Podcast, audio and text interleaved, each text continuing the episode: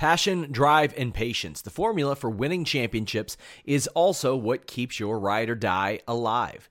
eBay Motors has everything you need to maintain your vehicle and level it up to peak performance. Superchargers, roof racks, exhaust kits, LED headlights, and more. Whether you're into speed, power, or style, eBay Motors has you covered. With over 122 million parts for your number one ride or die, you'll always find exactly what you're looking for. And with eBay Guaranteed Fit, your part is guaranteed to fit your ride every time or your money back. Because with eBay Motors, you're burning rubber, not cash. With all the parts you'll need at the prices you want, it's easy to make your car the MVP and bring home huge wins. Keep your ride or die alive at ebaymotors.com. Eligible items only, exclusions apply. Save big on your Memorial Day barbecue, all in the Kroger app. Get three pound rolls of juicy 80% lean ground beef for $3.49 a pound with a digital coupon. Then get select varieties of flavorful Powerade, Body Armor Super Drink, or Arizona tea for 77 cents each, all with your card. Shop these deals at your local Kroger today, or tap the screen now to download the Kroger app to save big today. Kroger, fresh for everyone.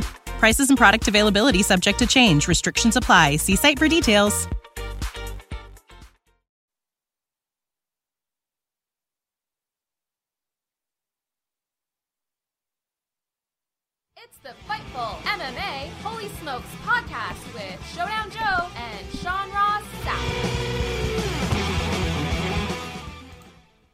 Joe, we are likely live. What's up, everybody? May 1st edition of the Holy Smokes podcast. Yours truly, Joe Ferraro. Give me a follow online at Showdown Joe, if you please can. Uh, obviously, my co host, managing editor of Fightful MMA, Fightful Online, Fightful Everything, Sean Ross Sapp. You can give him a follow at Sean Ross Sapp. So much to discuss in the world of mixed martial arts. And let me tell you, I bet you there's some people that are shocked uh, after what happened on Saturday. Uh, I almost want to pull the clip of Sean and I talking about Fedor Emelianenko taking on Frank Mir, uh, and what would happen early. Uh, what I wanted to see, but what happened early is what we basically predicted. Um, we'll talk about that in a moment. Or the whole Bellator 198 event pretty much was a pretty good event if you ask me. Uh, Gerald Harris actually signed, but drops his first Bellator fight. He went from donut to getting submitted for the first time, but we'll talk about that.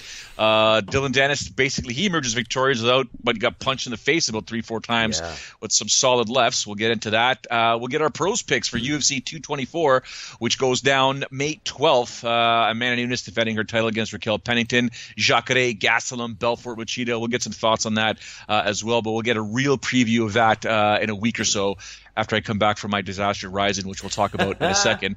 Colby Covington uh, gets kind of punched in the face by Charles Bennett uh, at the Camp Soda Legends MMA event. We'll talk about that. Which Art we covered. We covered it. I can't believe David Tees covered that event, but he did. That's that's awesome. That is ridiculous. Art Davie, one of the originally one of the original founding fathers of the Ultimate Fighting Championship, is going to be inducted into the UFC Hall of Fame. I'll give you some stories about myself and Art and some other people around that. Uh, Devil Shally loses his appeal. Uh, I'm not really surprised about that, but it's official as well. Nicco Montaño taking on uh, Valentina Shevchenko. That's a fight we're all going to be paying very close attention to because it can mean so much for Nicco uh, as well as Shevchenko. But we'll get into that as well. Ronda Rousey speaking being a gift. We'll have Sean Ross Sapp uh, explain a bit more about that. UFC is finally returning to Calgary. I will give my thoughts onto why it's taken so long uh, and why it's official. Right now, Aldo Jose or Jose Aldo Jr. taking on uh, Stephens, Jeremy Stephens, Little Heathen is their co-main event. They haven't announced a headliner just yet, but the card's looking pretty good. Uh, have you seen the picture, ladies and gentlemen, of Tony Ferguson's knee? If you haven't, you may want to get on his social media or check out Fightful MMA because that thing looks Frankensteinish. We'll talk about that. Uh, Cro Cop and Roy Nelson is now a tournament alternate bout. I'll give you my theory on that as well as Sean's uh, when we get to that topic. Uh, and Sean's boy, Ivanov signs with the UFC. He's taking on Junior Dos Santos. We'll let Sean go on a rant on that uh, in a few minutes or so. And you know, we'll probably go, Who- what, who Sean, an hour? Two with the guys. The two guys for the past year and a half. I've been saying, or two years. They've, I've been saying, get them signed. Gerald Harris, Ivanov. Obviously, it didn't work out for Gerald Harris. He took a fight on two days' notice against an undefeated guy. We'll talk about that briefly. But guys, this show brought to you by FightfulSelect.com. just head over there, check it out. I don't have time to run through all the perks we have over there. I just uh, posted a WWF SummerSlam 2000 retro review. I'm likely going to add some MMA content uh, soon as well. Just got to gauge how many hours in the week that I have at any given time. We got plenty to talk about. Let, us go ahead and talk Bellator. Fedor Emelianenko winning that fight, coming back, got cracked by Frank Mir, but then knocked Frank Mir out. This fight over a decade in the making, essentially. Top dogs elsewhere, but just never in the same place at the same time. What'd you think of it? I it was it went pretty much as I expected. As I as I said last week, um, Frank Mir's chin, although he's had some time off, you would figure that would be some recuperation time. But uh, if he gets tagged by Fedor, it's going to be lights out. And I'm not saying that because it's a heavyweight fight. I'm saying Frank Mir, once he gets tagged, go look at a lot of his fights. Once he gets tagged, he kind of freezes. Uh, he needs to get that fight down on the ground. And I was hoping that fight would have been on the ground, specifically Frank Mir in uh, on his back, Fedor in his guard, uh, and just to see exactly how Frank would deal uh, with that ground and pound that Fedor. I mean, I know it's legendary back in the day in Pride, but it'd be interesting to see how these two guys that you know they're in the twilight of their careers handle one another. We didn't get that chance to see that because Fedor you know, popped him with I think was was it a, a, right, and then Frank dipped his head, yeah. and then Fedor came in underneath with the left, dropped him, and then did what Dan Henderson did to him, underneath the armpit, under the armpit. One of the best things. It was it was actually Jordan Breen uh, that brought it to my attention a long, long time ago, and he's one of the guys that originally said, "Why don't fighters when they get the back or the or the turtle, uh, or at least the quarter turtle?" Punch underneath the armpits, not over top, yeah. punch underneath. And we saw Henderson do it uh, to Fedor, and now Fedor did it to Frank Mir, and it was, you know, game over. Lights out for Frank. And Fedor moves on. Chael Sonnen immediately went into promoter mode, called Fedor a curtain jerker. That's that's Chael Sonnen being as good as he is, man. Like no matter how many times he's lost, he acts like he doesn't, and he talks people into the arena and talks people in front of their television sets. And I'm strangely excited to see Fedor Emelianenko and Chael Sonnen fight. It is an absolute. I'm very excited to see it. It's it's a car crash. It is a sideshow, and it is one that I will gladly watch. I mean, Chael Sonnen has the opportunity to defeat, you know, a legend in Fedor and a guy that he's talked trash about forever, forever. So he gets that opportunity. I mean, this is a guy that's been in there with the likes of, uh, you know, Wanderlei Silva, Jon Jones, and now Fedor. I mean, I think he's the only one that's ever going to get that opportunity.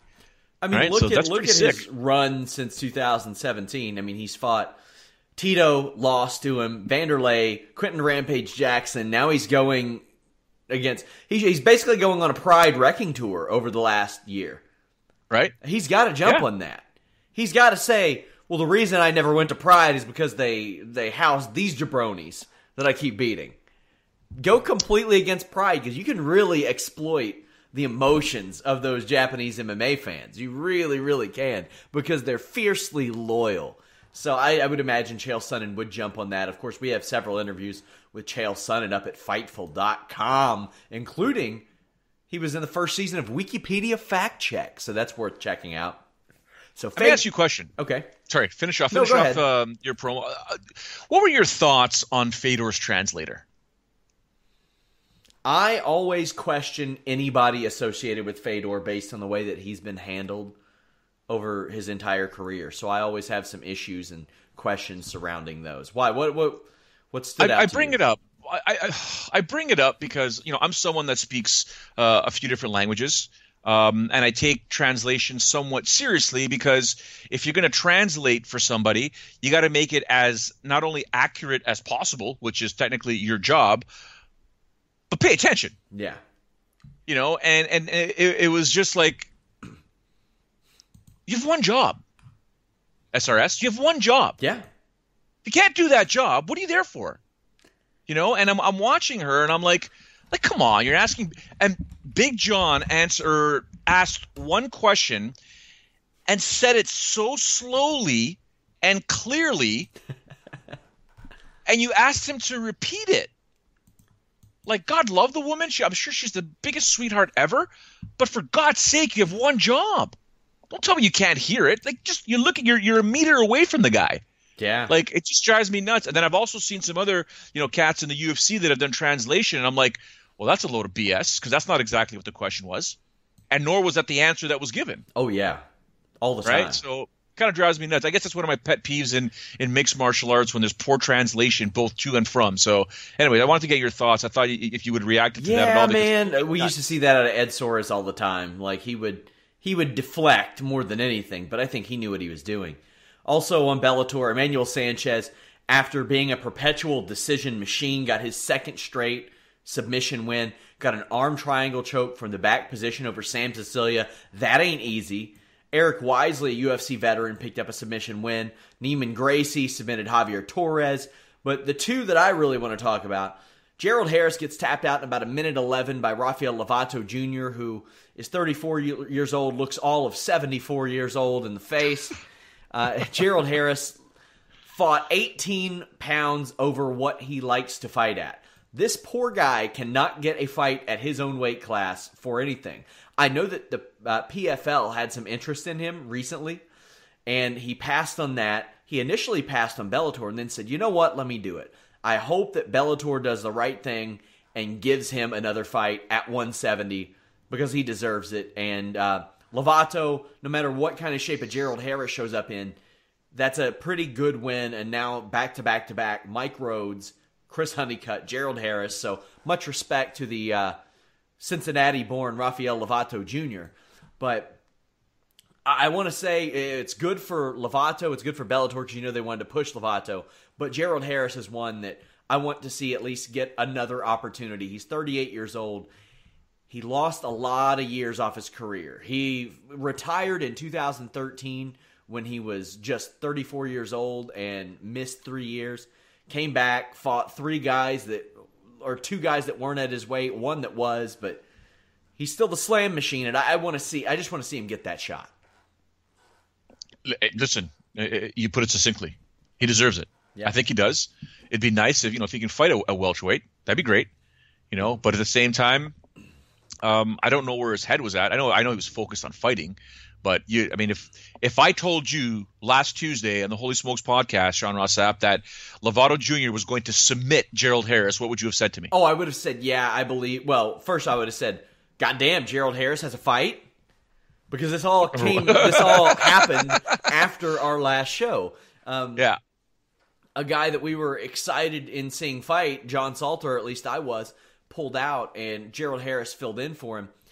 And I, if you were to tell me that Lovato would submit Gerald Harris, I would say, yeah, I believe that because Lovato is that good. Even though Gerald Harris has never been submitted before, I mean, well, that's what I'm saying, right? He's never been submitted before. Never been submitted I- before. Uh, if you would have told me it was in a minute, I would have been surprised. 71 seconds, I would have been surprised. But I'm not surprised that Harris got submitted by Lovato, considering he was fighting 18 pounds up, what he what he likes to fight at. He used to fight at 185, but that was in his his younger years. But Lovato's really good, man. Bellator's got some decent prospects, and Lovato's one of them, even though he's 34. Speaking of jiu-jitsu prospects, Dylan Dennis got cracked in the face a couple times by Kyle Walker, but that toe hold he yanked out, boy, man, that was as interesting as his hairline, which starts right here. And you're talking about a guy who has a widow's peak since I was a baby.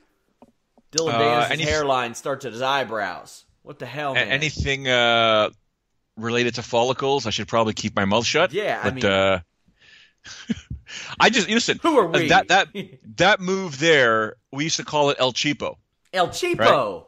We, yeah, hold on. Remember, you're all coming. you jujitsu nerds. That- thank you. You you're you're catch wrestling. It's it's a it's a move that if it's there, you take it. Where we came from back in the day, we used to call it El Cheapo because quote unquote it was so easy it doesn't count. Shit. Shit. I used to always go for it, and then I got my whoop, my ass whooped by by the black belts and the brown belts. They're like, "You're not doing that move anymore." Okay. Well, it's not easy in an MMA sense. I'll tell you that. The only one I've seen in person was one of my teammates. Uh, his opponent, and he just did it to show off. His opponent got knocked down, and his opponent was trying to put his feet on the hips of my standing teammate. And he's raining down punches from a standing position. He sees the foot right there, and he goes, "Oh!" Grabs it, does a toe hold, brings it into the chest, cranks. It was nice. I love this submission from Dillon Danis. However, his striking is Doty. Yeah, it needs some work. Uh, for those that, that, that just missed what Sean said, if you ever try and use that hold, it's very important to put it like he like he said on your chest. Don't do it out here.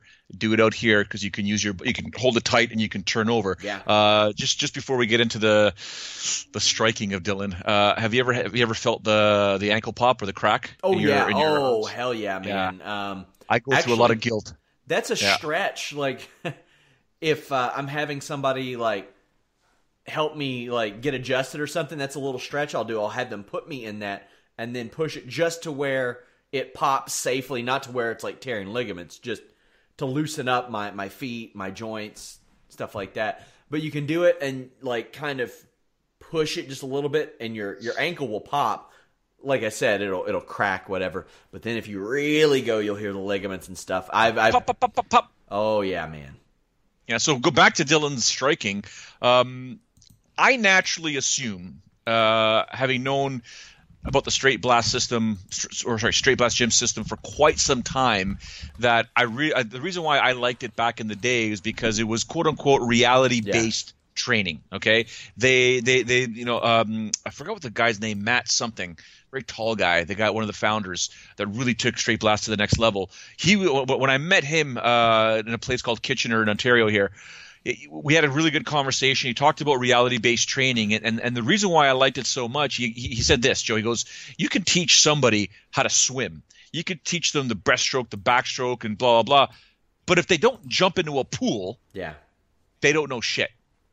And with straight blast gym, everybody has to fight or at least spar, even if it's at 75%. You're still getting strikes thrown at you. You're still doing everything we just learned in class. So I really fell in love with that because you'd go to certain gyms and, you know, you'd be taught something, striking or blah blah. Okay, everyone on the mats, jujitsu. Well, Yeah. No, we just we just we just did striking. Like, can we not do this? So I kind of really appreciate that system. But then you look at Dillon. I assume that you know the, the guy's grappling is you can't It's really talk about it. yeah. It's, it's It's insane. It's, ridiculous, right? But you figure training with straight blast or just a general. His striking would be a little bit better coming with, with into a his guy mixed martial with a guy named Conor McGregor, one of the most accurate strikers in the UFC ever. Right. Yeah. Ever. Some people forget that sometimes.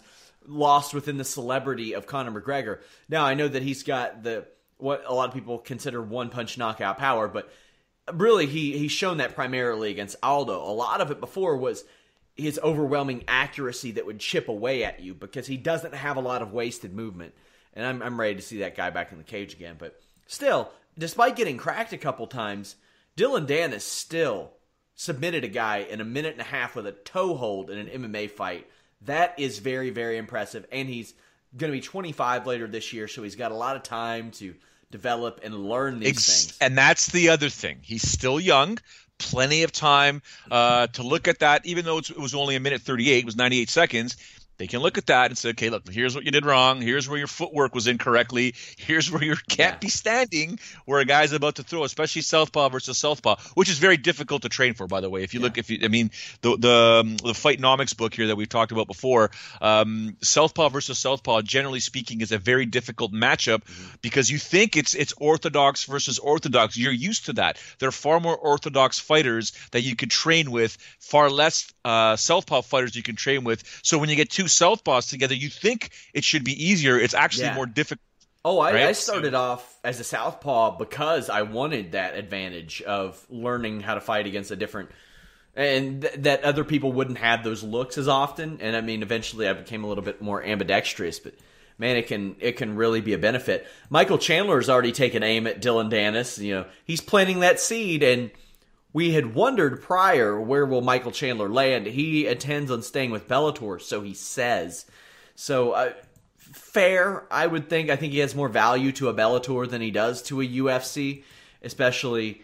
He, I'm not saying that he's he just turned 32, he's- so he's not like an old guy or anything. But after initially after the Will Brooks fights, it looked like he was cooked, like he was gone, like uh, he was done at that level of his career. But as it turns out, losing to Will Brooks via split decision and Eddie Alvarez aren't terrible things. But Will Brooks is back on the market. Will Brooks might end up back in Bellator as well. And you know Bellator, even though Michael Chandler has lost two in a row, they can you can headline a spike show with that third fight. say, look where they're at. They're at a career crossroads. Like Will Brooks is not doing too hot. Michael Chandler's on top of his game. He wants to run this back. I think they're uh, Michael Chandler is keeping his options open. 155, 170. Dillon Danis, uh, Brent Primus. Then uh, Will Brooks too. I, I, like I like what he's doing. He's very smart, and I, I just love watching Michael Chandler fight. Also, a future guest of Wikipedia Fact Check. You all will be able to see those early access on FightfulSelect.com. Also, our boy Gerald Harris was on there too. But I also want to talk about this uh, the month of May that Bellator has before we go into our first pros pick. We, you know, we didn't have a lot of high profile Bellator shows recently. Chandler Girtz that that fell out of what it was supposed to be. You had Ben Henderson, Roger Huerta. Uh, okay. Before that, it was the Monster Energy series. Before that, it was Caldwell and Higo, and that that fight was fine, but I mean, it was it was so short. Before that, it's really been since like February, since a lot of people were talking about a Bellator show, since Mitrione Nelson, uh, Patricky Campos, Heather Hardy uh, fighting. But man, it's just with all the names they have, we've said this before and before and before. There's no reason they can't put four real good fights on a show or interesting fights on a show and we're seeing that, but this Bellator show on May 12th has the potential of being one of the most boring MMA cards of all time. It does. Look at it. Yeah. Ryan Bader and King Mo could be the most boring. John Fitch, Paul Daley. That could be. Yeah, if, if Fitch Paul... controls the fight, we have the potential of a boring fight. Any Cheick Kongo fight stands a chance of being the new most boring heavyweight fight of all time. Stands a chance. Jesus. Uh, so so from those last three, oh, it, it could be rough. However, they do have Cro Cop Roy Nelson at the end of the month at, at Wembley. They have Carvalho. Hey, don't forget, hey, Aaron Pico's on the card there. Eh? Aaron Pico is don't, on the card. You have Carvalho yeah. versus Musashi. You have Michael Page and David Rickels. That is a big question mark for Michael Page. Phil Davis, Linton Vassell. That's a pretty good show. Also on the prelims, uh, Yankova against Kate Jackson. That's surprising yep. to me that that is on the prelims instead of uh, I, I, know Aaron Chalmers. A lot of people you know, he, he's known out there, but I'm surprised that Yankova and Jackson is on the prelims. But a decent decent month for Bellator coming up. Yeah, be some fun fights there, but I, am I am intrigued by the uh, Jon Fitch Paul Daley fight. Yeah, only too. because it's old school. It's you know it's it's not really relevant to much in the welterweight division per se, but you know, the guy that wins that fight will will raise some eyebrows in Bellator's welterweight division. No ifs, ands, or buts. I mean, what are you making of this Ben Askren uh, scenario that he wants to come back to Bellator? Uh, Coker, eh. And then people are saying, well, we want to see Askren versus Rory MacDonald." Okay. I would love to see it, but I would I would love I would love to see Ben Askren back. Uh, but Scott Coker's he's not interested in a one off, and I, I wouldn't be either, because to be honest with you, all due respect to Ben Askren and his abilities, what good is he for a one off? How many eyeballs is he going to draw? Not many. Not many. Unfortunately, nope. the guy's what sixteen and 0? 18 and 0 with one no contest. Stone Osborne just said Paul Semtex is going to cost check Fitch for laying on him for 15 minutes. It's a good possibility. imagine? It's a good possibility that that's the most exciting thing to happen on that show. Oh, Paul Stone, Daley's temper. killing me. What do you think Paul Daley thinks of Conor McGregor's happenings and the fact that he's now banned from the UFC for life for throwing a punch after the bell? Disgusting tactic, sure, but. Mm. Uh, well, I think anybody out there that looks at the if you're a fighter on any organization, specifically the UFC, and you see that what Conor McGregor gets away with never gets penalized, you're, you're probably going to be pissed. But you're also not bringing in the multi millions of dollars in eyeballs uh, to the actual event like Conor does. So it sucks in real life. It sucks in general, but it's a reality, man. This is not a a ethical sport. It's not an ethical promotion. It's not an ethical way of doing business. It is business, and business comes first, uh, unless something really crazy happens. Like I know throwing a dolly through a, a bus with UFC fighters is crazy, but not crazy enough for the UFC. Vinny Fernandez says, "Why isn't de Randamie banned for throwing punches after the bell?" Well, in a way, you could say that she is because she may never fight again. Yeah. How long has it been since she fought? My God, was that her last fight? With um, Holm? It was, wasn't it? So yeah. She hasn't fought since February 2011 or 2007. It feels like February 2011. Jesus Weezus. Also, Yeah. we didn't get to talk about this, and we'll go into this before our first pros pick. TUF announced heavyweights, women's featherweight. This tells me, from an outside perspective, we're winding it up. We're wrapping it up. This is going to be about it because, and as I've mentioned to you, I love when they add gimmicks to it. Title shots, champions, uh, if- if- Undefeated. Undefeateds, uh, the comebacks. They they've done a good job of that. I do fil- uh, record it, watch the fights. I like that they do that. Now the, the viewers might not know, but you and I, being around this as long as we have and seeing the formula they go through, we know that if they're dipping into the heavyweight and women's featherweight well, there's a reason for it because typically they're like, well, we don't really need TUF for this. We'll just take what we can get. But Yeah. they're they're looking to develop somebody, and they're probably honestly looking to form a division out of the women's featherweights. And we've heard rumors that maybe additional divisions are coming with 165 and maybe developing 145. My question is, do they have enough women in the world that have three fights, are women's featherweights, and have winning records to fill out a tournament? Because Whew, those rankings are stanky. I don't think they do. I think it's going to be a bunch of bantamweights on that show, or like it's just you know, bantamweights that don't really have to cut weight to compete on the show. Rosie Sexton's going to come out of retirement and fight at 145 instead of like 115. Yeah. So I mean, if uh, if you're a woman out there and you're competing, there's a huge opportunity for you because they, they at the very least uh, they want to fill out that top ten. Uh, they want to get at least four good fighters Yeah. in that division to come in a featherweight. Uh, as for the heavyweight portion, we're already seeing that changeover, right? We're seeing that changing of the guard uh, with some of the fighters that are on the UFC roster right now, but that'll be some good new blood if they can get some stars out of that, guys that can, you know, wreak havoc, do some trash talking, win some fights, come into the big show. Why not? I used to think that heavyweight would have the benefit of light heavyweights moving up as they got older because heavyweight skews older, but we're seeing that light heavyweight too. Where a Shogun Rua is a couple fights away, or maybe one win away from a title shot. If he beats Oezdemir, he's probably got a title shot. Oh yeah, But you look at women's featherweight, and it's rough. I'm going by Fight Matrix's rankings right here. Cyborg number one, Drain de Randamie number two. She shouldn't even be there. Buds and Bellator. Holmes seems like she's open to being a full fledged featherweight now. She's fighting Megan Anderson. You have Cindy Dandois. Cindy Dandois will probably be on that season. Uh, Gabrielle Holloway is in Bellator. Uh, Blencowe, Bellator.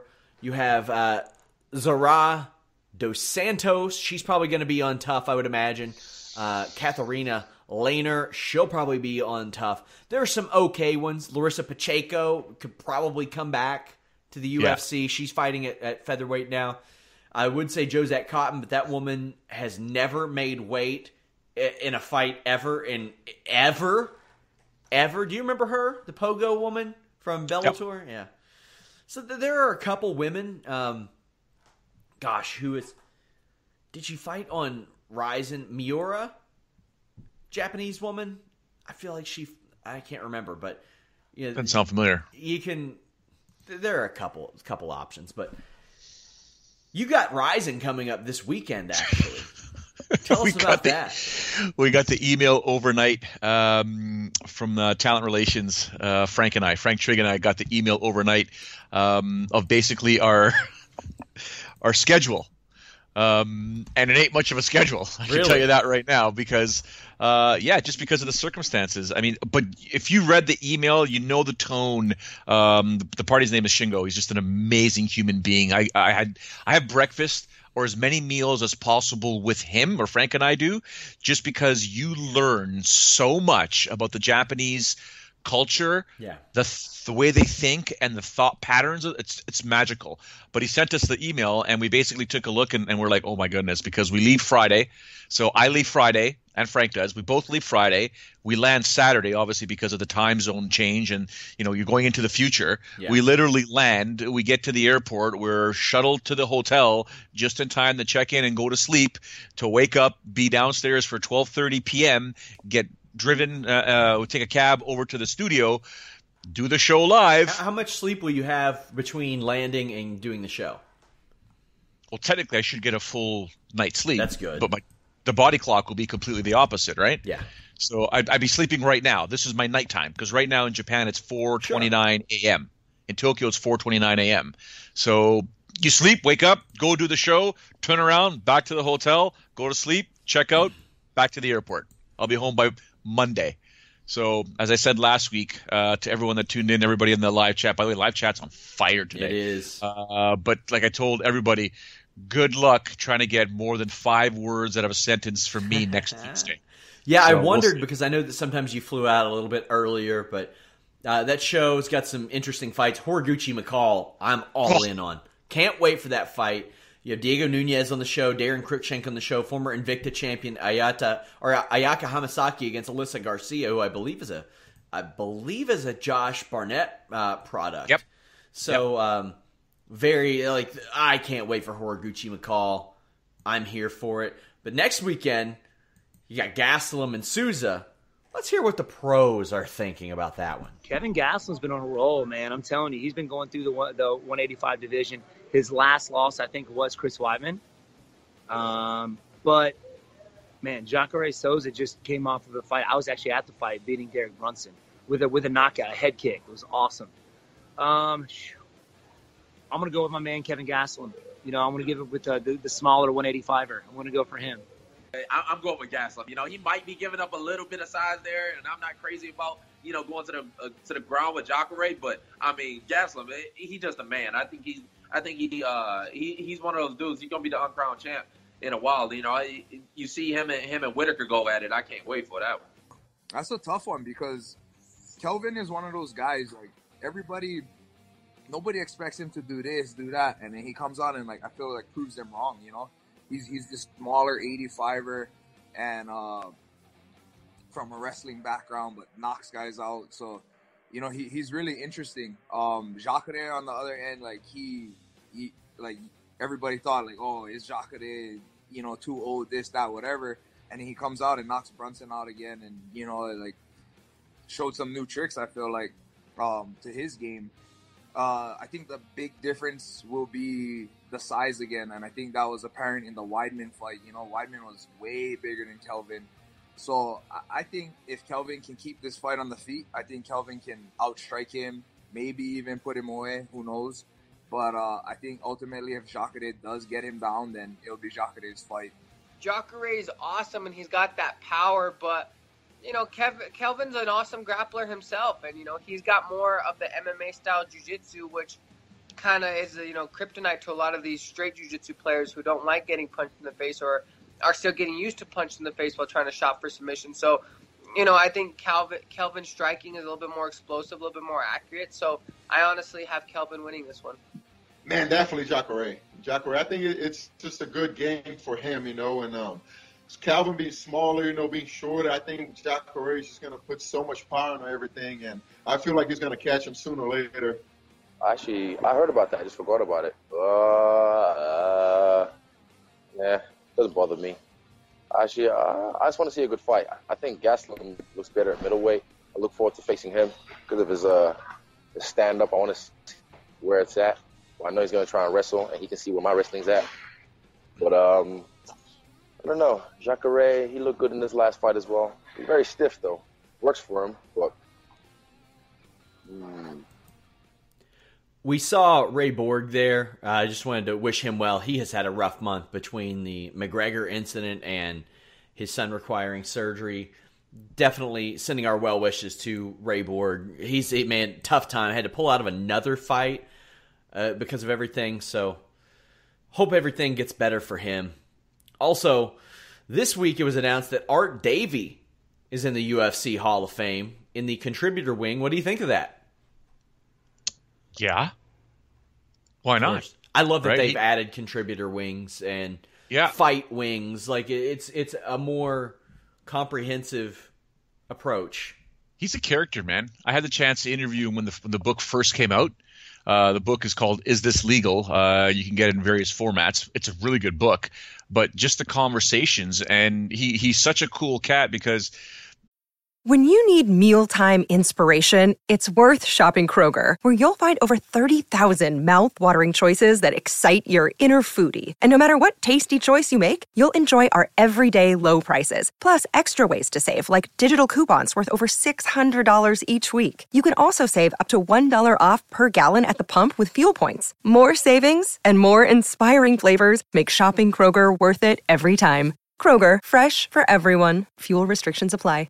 After the interview, he says, "You know, what are you guys doing right now?" He goes, "Why don't we go grab a drink and and chat some more?" Uh, Okay, right. And it was just one of those things where he's such a just a, a, a he's down to earth in one way, Sean, and then the next moment he's just he becomes Art Davie again. Right, but he's just got this visionary mentality, and you know that risk that they took back in the day, you know, to get Semaphore Entertainment Group on board to do it was something huge. So, um, I got all the time in the world for him. Great guy, fantastic, and definitely, definitely, definitely deserving. I would agree. I mean, you know, I wasn't I wasn't covering MMA back then, but I, I do know I'm well aware of Art Davie's contributions. I'm well aware of Charles Bennett and Colby Covington's contributions as well. Like Colby Covington just looks for stuff to do. Just how can he be a douche even more? Like a lot of people say, "Oh, live the gimmick." No, it's not a gimmick. He's a dickhead. That's it. One that Yeah, we he's- have an interview with over at Fightful.com, and you all should go check out. Keyword search Colby Covington. What did you think of that? At CamSoda, no less. Of course, Colby Covington's at CamSoda, and of course, Charles Bennett is fighting on CamSoda.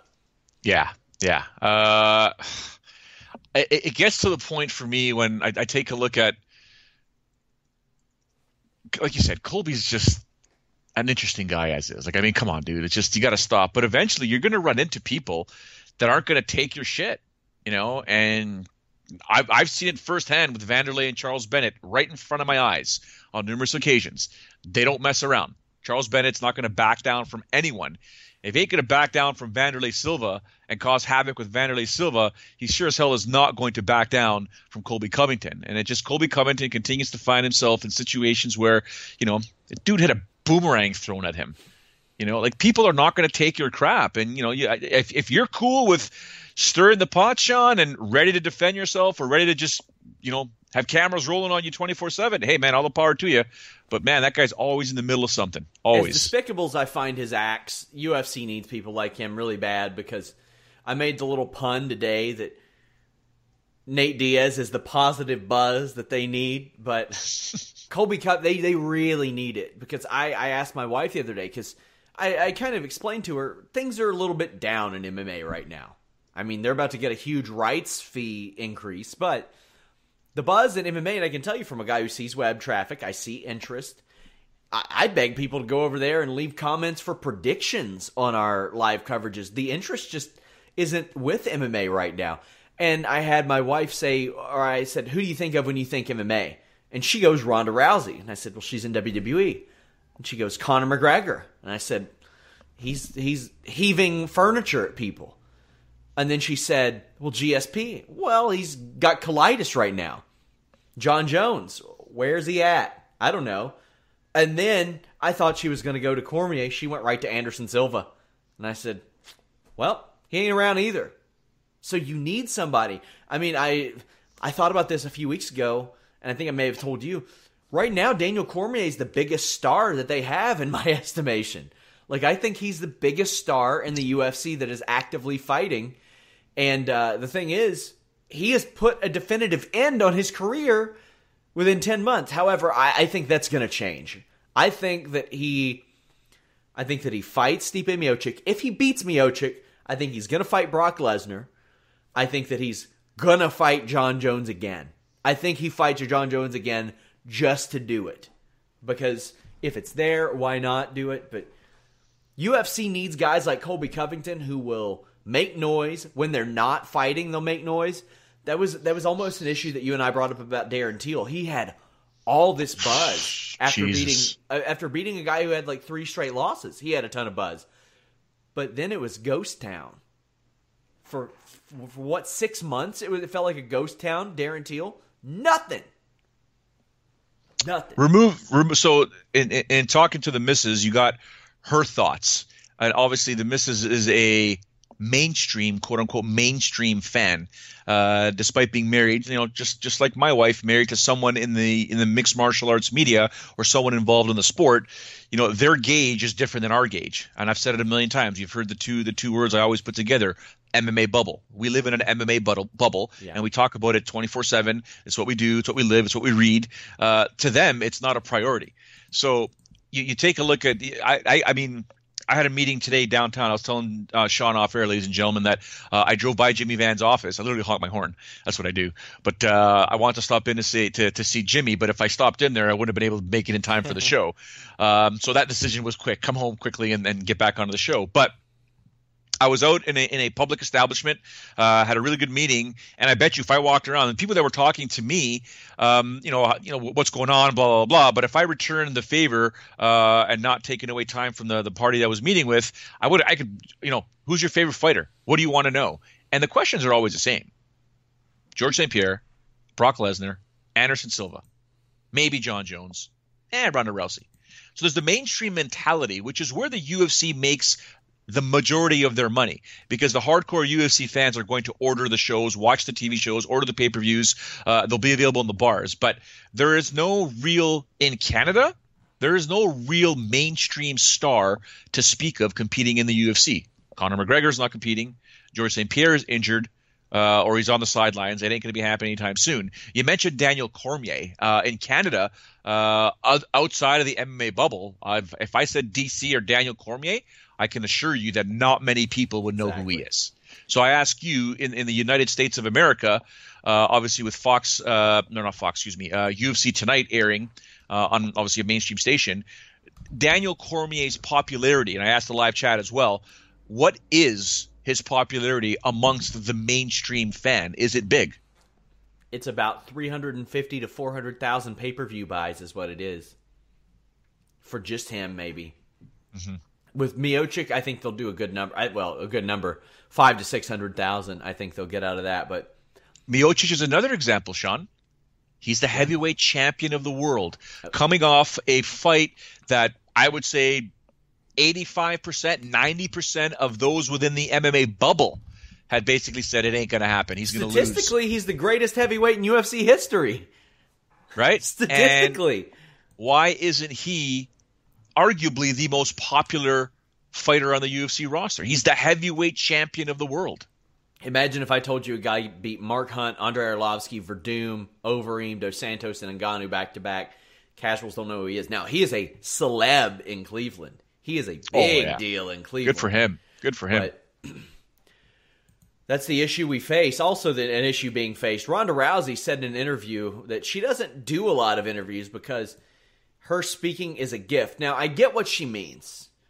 She was the darling of MMA media for a long time, and then it became fashionable to rail against her. Now, I'm sure that she she did she doesn't handle loss very well, but you see the slant like that even some of her WWE vignettes and promos do like she had a had a segment in there that said where she said after my losses I felt like I wanted to die. And boy, that was the that was the MMA headline picked up. That was it. Wasn't necessarily the one in pro wrestling as much. She's pretty well beloved in pro wrestling right now. There's that honeymoon phase. Who knows if that will eventually go away? But the difference is the UFC sets you up to talk to MMA media. WWE doesn't set you up to talk with wrestling media. You're talking to like NBC and ABC and Good Morning America, shit like that with WWE. I see what she means, and I feel like the headlines that came of it reinforced her point to a degree. because that was the one thing they took from that interview. The one thing. However, that being said, it came off very poorly.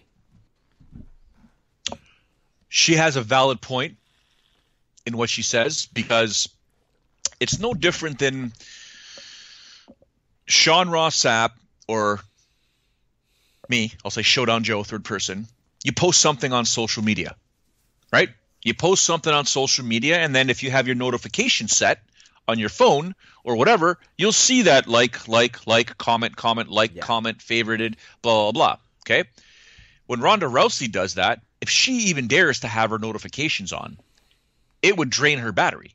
Yeah. It would just keep going and going and going and going and going and going. So and she doesn't even use is, Twitter anymore. Yeah. So the mentality is when she says, "When I speak, it's a gift." Well, it's a gift to everybody in the MMA world, WWE world, and the mainstream world because people will pick it up. They want that. That's content. That's content for Fightful MMA. It's content it for Fightful Wrestling, Fightful Online. It's content for every site, even for uh, ABC, NBC, CBC, CBS, Sportsnet, whatever. Half it's the content. reason we do Fightful. It's for crossover stuff. Yeah. So she does have a point. Now, uh, is is it coming from a place of arrogance? Is it coming from, hey, you know what? I'm she's conceited?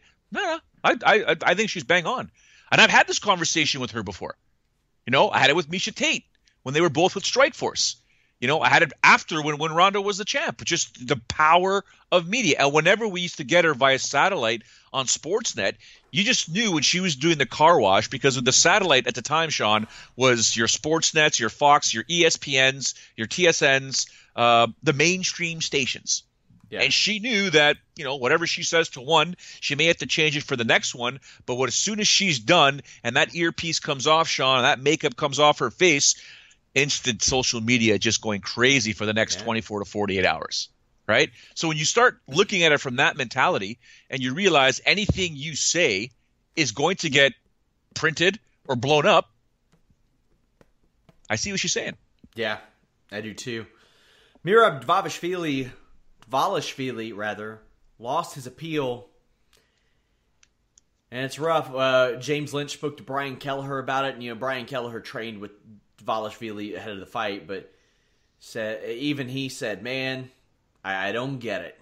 I don't get it. The fight was over. I think the doctors made it look worse than it was because they told him to lay down even though he was moving."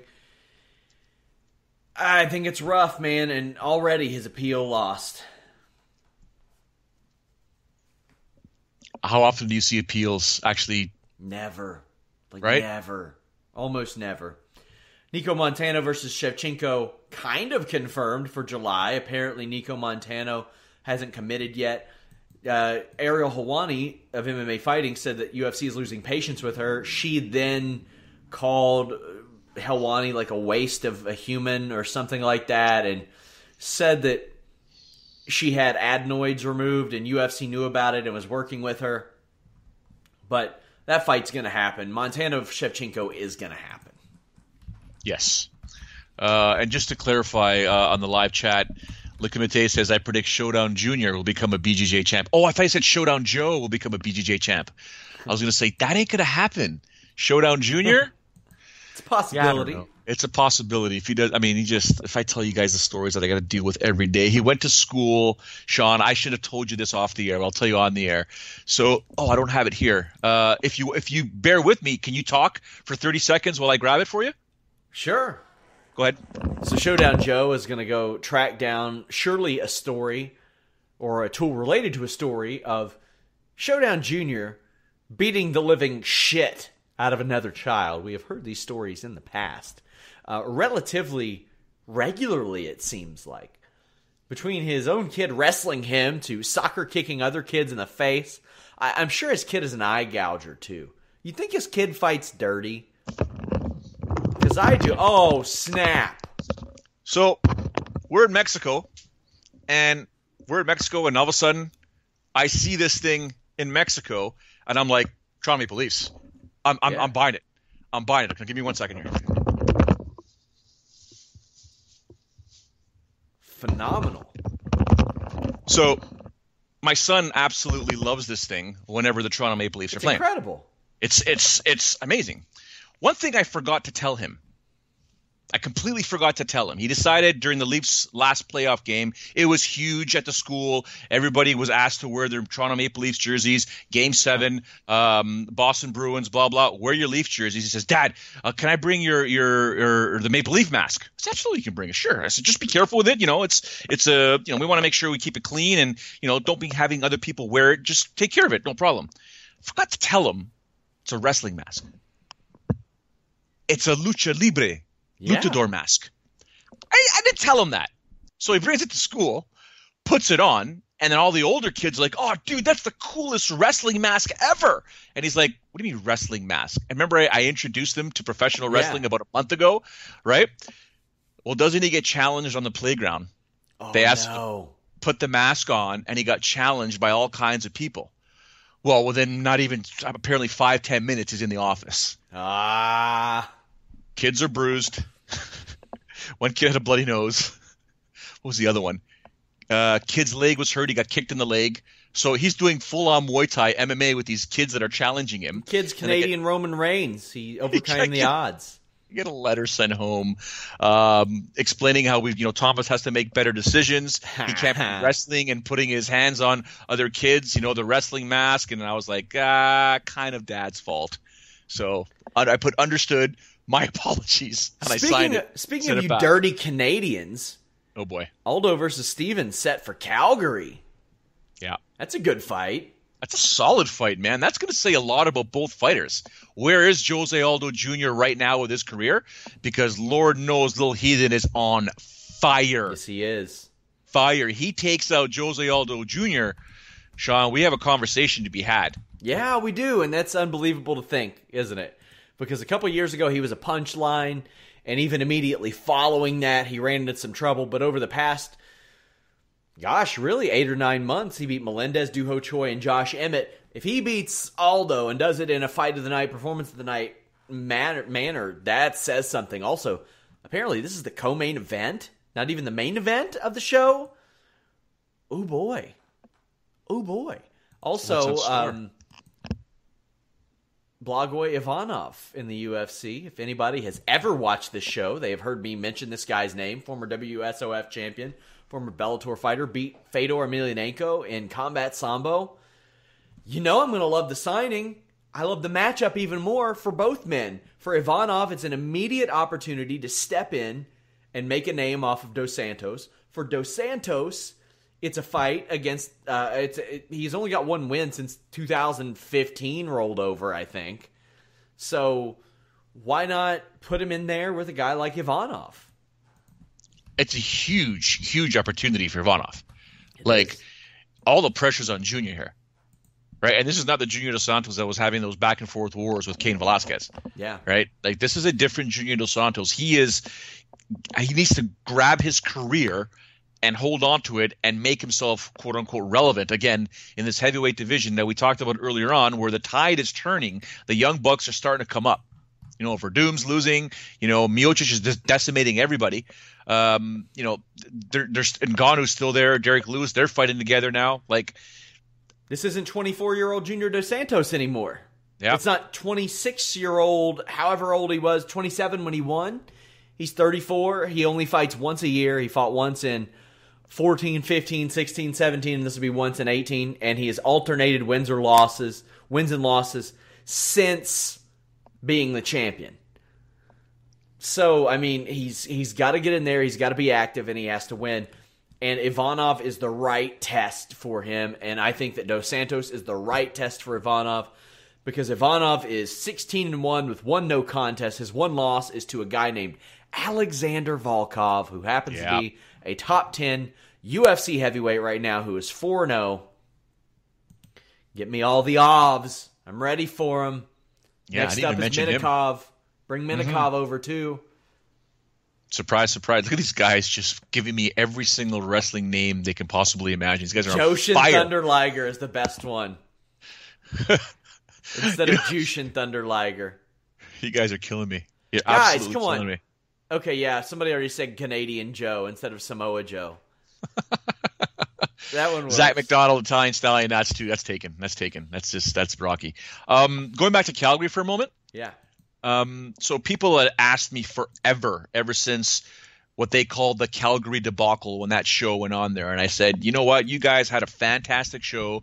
You had prelims that were ridiculous, and you that that show was a failure before it started. UFC 149, if I'm not mistaken, it was a failure before the UFC was because the injuries and the changes and the blah blah blah blah the show was actually damn good, with the exception of a few fights. Uh, I think Hector Lombard was one of them uh, against Tim Boetsch, if I'm not mistaken. Mm-hmm. Um, and there was another fight that was boring, but they used those two fights as the epitaph. That basically this is what UFC did to Calgary and blah blah blah. And there was so much bad press in the Calgary media afterwards, and the fan base attacked the UFC forever.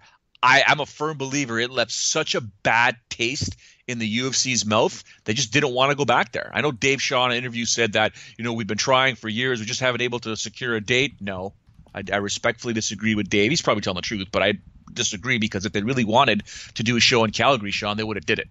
Yeah. Okay, but it was such a bad taste in their mouth after what happened. They would have to return there with a stacked show, and they're doing it now. But it's been what four years or so since, or maybe more. So we'll see how the media there accepts it. We'll see what the fan base says it. But, you know, if I mean, people were like, who cares? Who cares? Who cares? No, it's not who cares because if I'm running the UFC or if I have a say in where the UFC is going to go, I don't want to go back to a market that absolutely ripped apart my product when I did anything and everything possible to save the show with the with the resources that I had available. You can't just call George St. Pierre and Brock Lesnar at the time and this person that person say, "Hey, I need you on four weeks notice, three weeks notice, two weeks notice. I need you next Saturday to step in there and save this show. It doesn't work like that. And the fan base, not all the fan base, the loudest of the fan base, the complainers, and the media that are just looking for anything to rip, rip apart the UFC, anyways, back in yeah. the day, were ripping it. I was on talk shows, uh, radio talk shows, and television shows the, the, the whole week leading up, and then the day that I was leaving, I was fielding calls from the morning at breakfast, Sean, until we got to the airport with various different radio stations talking about it. I'm like, you guys are out of control, man. I mean, there were some amazing fights on that show, and now that it's finally going back, I wish Calgary the best. I, I think it looks like a fantastic card. Uh, a lot of Canadians are on there. It's going to be good, but you know, you, you got to be careful. It's a oh the UFC was butthurt. Not that they're butthurt. Do you know how many options the UFC has globally to oh, hold yeah. events?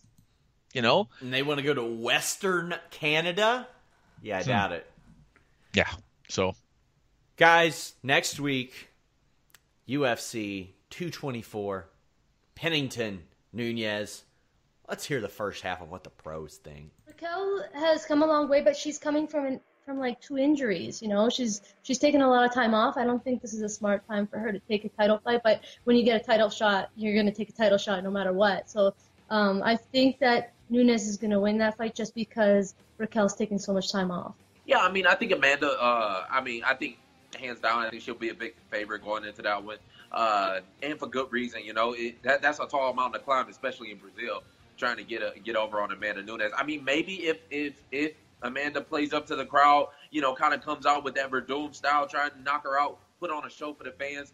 Uh, Raquel smart. Raquel will, will, will, get the job done. But in any other world besides that, as long as Amanda don't make no mistakes, she should get it. But I think you said it best. I mean, I think we all looking forward to that her versus Cyborg. I mean, if they could bypass that fight or whatever they want to do, uh, her versus Cyborg is the fight to make. If they can do that one in Brazil, I mean, shit, I might I might just go down there for that one.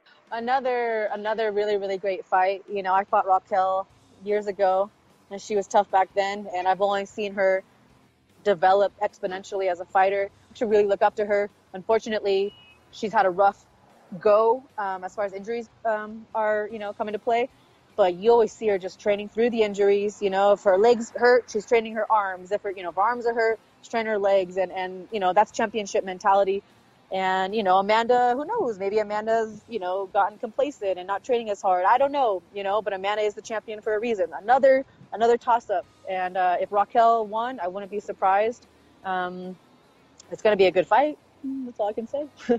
um, it's a very interesting fight, man. I was uh, I was actually you know surprised to, to see that come about because you didn't really hear anything about you know Amanda being matched up. But um, you know Raquel has really really good boxing, and um, you know that's been Amanda's strong suit. As, um, so I think that's someone that's going to challenge her.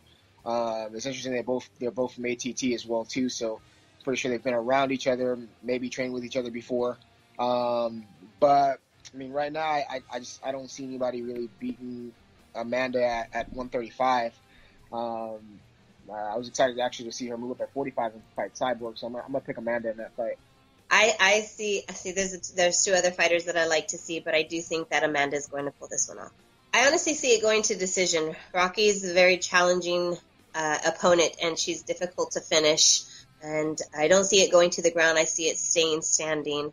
Um, but I mean, in order to be a champ, you really have to beat a champ. So you know, it's not that I'm not pulling for Rocky, um, obviously, but I, I feel that Amanda might be the stronger fighter for this. And and I'm happy that she's actually finding a bantamweight. You know, so it's not holding up the division, so to speak. Um, and hopefully they'll now create a division for Cris instead of ha- her having to pull girls from the bantamweight. Of course, we have the full pros picks over on our YouTube. They they're being uh, posted to Fightful.com as well. Just a little heads up, guys. I know some of you just watched the podcast, but go over to FightfulMMA.com. Throughout the next week or so, we're going to have interviews with Linton Vassell, Stephen Wonderboy Thompson, Belal Muhammad, Sijara Eubanks, Kate Jackson, Alexey Oleinik, Brian Kelleher, Andrea Lee, Jared Cannonier, just tons of people. We've got a lot of big names lined up for you guys. Really, outside of MMA fighting, there are no websites that have more uh, top 15 Bellator and UFC interviews than FightfulMMA.com. It's just, that, you know, for some reason, the UFC won't credential us. They'll use our quotes on their pros pick videos, even though, you know, WWE, Ring of Honor, Bellator, Cage Warriors, Rizin, uh, Ring of Honor, uh, Impact Wrestling – all these other companies will credential us. For some reason, the UFC's like, no, we, we won't credential you. We'll credential people who do one eighth the traffic of you. It's it's normal. It sounds completely reasonable, right? They they won't not somebody who has been nominated for a World MMA award for Journalist of the Year, like Showdown Joe. Why, why would they need to credential anybody like that? How about James Lynch, one of the best interviewers in the game. Mmm, I don't know. Maybe it's because David T's covered CamSoda, and they think that that CamSoda has a real chance. Did you see the clip of the guy who got tipped? No. They oh gosh. So a guy won a fight and the announcer in the ring goes, "You will get a bonus. Also, here is your top tipper Username I like big titties. Oh my.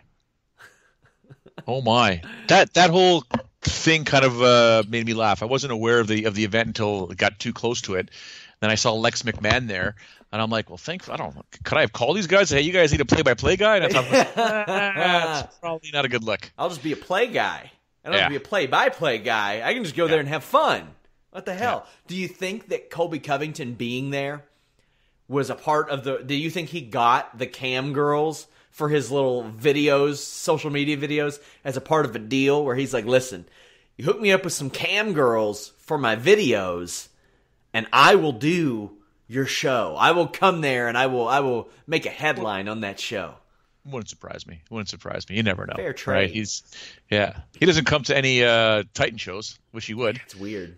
But uh, at least um, Masvidal shows up. Although some of his teammates, uh, one of his teammates was Luis Gomez was the champ until he just lost the title. But uh, at least he showed up and with Kamaru Usman, and those guys kind of looking at each other. But be interesting to see if Colby, if Colby was to show up with Kamaru Usman there. So it'll be interesting. A couple more things I wanted to address before we go. We've got some more information on the Alexis Vila thing, and uh, I have David O'Valley who's sending me a lot of information about this from the Miami Herald. The alleged murder in question was in 2011 before his Bellator Wow. run. So before the the Joe Warren fight, oh man, that's that's Mind-boggling. It's, mind-boggling and it's humbling to think. Now, Joe, I don't mean to get too deep on you here, but I mean you've talked to Alexis V a num- a m- number of times, correctly or correct? Uh, uh, at length, yeah. I mean, virtually every time you've talked to him, maybe he had may have allegedly killed a man before that.